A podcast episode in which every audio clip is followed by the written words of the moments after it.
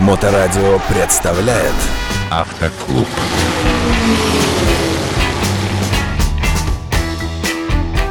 Вы слушаете Моторадио. У микрофона Александр Ромашова. И сегодня у нас в гостях транспортный психолог и инструктор по вождению Татьяна Ермакова. Здравствуйте, Татьяна. Здравствуйте.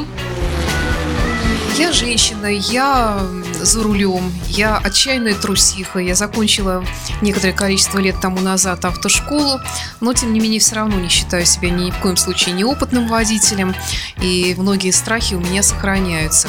Я сегодня предлагаю поговорить о женском вождении, в чем психология женщины, которая идет обучаться автомобиле вождению, отличается от мужской психологии. Вопрос хороший, потому что, наверное, надо обратиться скорее даже к природе нашей женской. Почему у женщин больше страхов к вождению, например, и вообще к разным процессам, у мужчин меньше страхов? Ну, как мы, психологи, любим говорить, представьте, мужчине нужно поймать какое-то животное, чтобы вечером приготовить. Да? Если ему будет страшно, он просто не сможет его поймать, догнать, он скажет, что нет, я боюсь там, гипопотама какого-нибудь, например. А женщине нужно сохранять потомство свое, поэтому естественные страхи для нее не чужды. Ей нужно беспокоиться о своем титетке, например, о своем доме и так далее, и предполагать, что может произойти, чтобы все это дело защитить. Поэтому, конечно, у женщин страхов больше к вождению, чем у мужчин. Мужчины более уверены, и они, как сказать, не зацикливаются на том, что у них какие-то неудачи произошли при вождении. Они очень быстро это забывают, и продолжают двигаться. Женщина же начинает разбирать, что, почему, что я сделала не так, что неправильно, особенно если кто-то посигналил, это вообще какой-то кошмар и так далее. Поэтому да, у женщин изначально страхов больше, но, как всегда, везде есть исключения. Бывают абсолютно бесстрашные женщины, например, успешные раллийные гонщики и мотоциклисток очень много женщин, которые не боятся и очень уверенно водят машину. То есть такие тоже имеются. Но все-таки большинство женщин, да, им не чужды страхи. Хотя статистика нам говорит, что все-таки аварии с женщинами, водителями гораздо меньше, чем аварии с мужчинами. То есть женщины, наверное, все-таки более осторожны в результате своих страхов. Совершенно верно. А, но мужчины всегда опровергают эту статистику, и они говорят, так женщин в принципе меньше за рулем, чем мужчин, поэтому и процент меньше аварий. Ну, тут можно поспорить, я сказала бы, в разное время суток разное количество мужчин или женщин находится одновременно на дороге. Да, и мужчины водят более уверенно и даже агрессивно. Автомобильный клуб. Чем мужчинам не нравится, когда женщина ведет машину, чем вот не нравится стиль вождения? Тем, что она очень аккуратная, она мешает всему потоку. Она ей так аккуратна, что тормозит всех. А мужчина любит проехать побыстрее, ну, потому что он всегда торопится. Ну, опять-таки, женщины исключения есть, есть э, очень агрессивные, но это, опять-таки, спасибо мужчинам, которые их учили. Говорили, если ты не будешь ехать быстро, тебя обсигналят, тебе еще что-то там, кулак тебе покажут, давай быстрее, быстрее, быстрее, разгоняют их. И тогда женщина, сломя голову, тоже несется, и таких мы тоже наблюдаем на дорогах. Но в целом, большинство женщин водит аккуратно, чем мешает мужчинам. Допустим, я только что закончила автошколу, получила права, но прошла какой-то инструктаж. Мне нужно сесть за руль, и мне кажется, что это вообще ужасно, потому что я вот вспоминаю свои первые поездки. Я всегда просила кого-нибудь обязательно со мной из родственников проехаться, и чтобы была какая-то конкретная такая не очень далекая цель.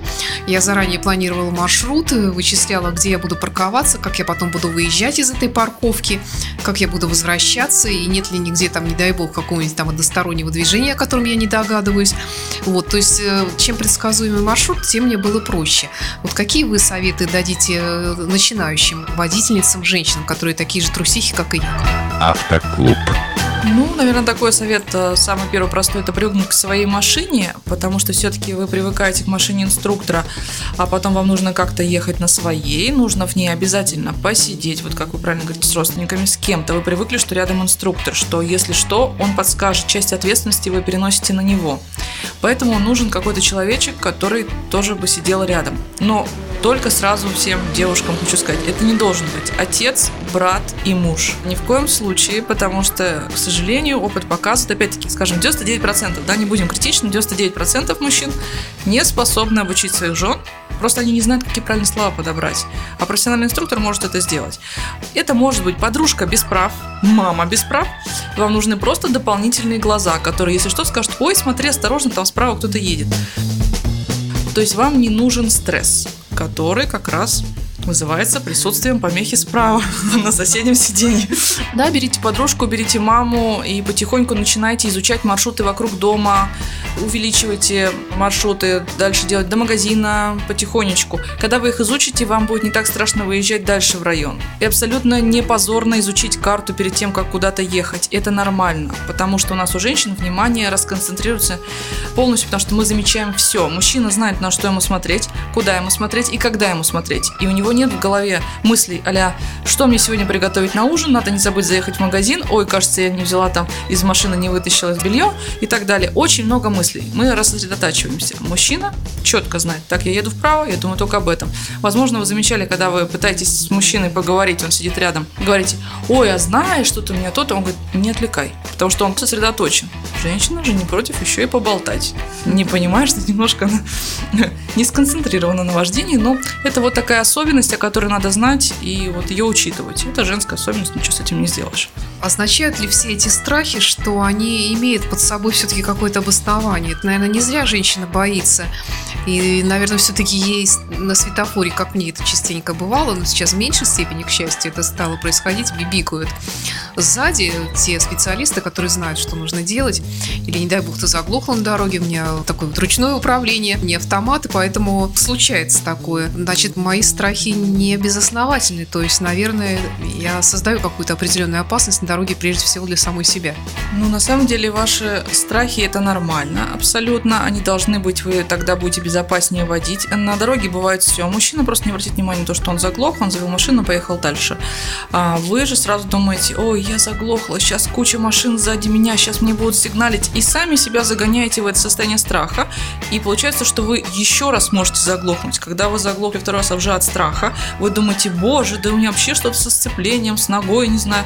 Нужно стараться на этом не концентрироваться. Возможно, вот такая простая вещь в голове у вас должна быть. Я ничего не нарушаю. Я на своей полосе. Да, я заглохла, я учусь. Меня можно объехать. Все отпускай, объезжают, да, кто-то посигналил, он посигналил, уехал. Он может еще 10 машинам посигналить, пока едет, он человек такой сам по себе. Вот, поэтому э, ничего, заглохло, я сконцентрировалась, пущу сейчас плавненько сцепление, тронусь и поеду, и все больше на дороге не заглохну, то что я сконцентрирована, я думаю по поводу своей ноги, что она у меня хорошо держится на педали, все нормально, я не бросаю сцепление. То есть не концентрироваться на этих страхах, не загонять себя еще больше в это состояние. Тогда в завершении нашей сегодняшней беседы, что вы посоветуете таким, как я, начинающим водителям женщинам и вообще просто женщинам-водителям, да и вообще начинающим водителям с точки зрения психолога по вождению?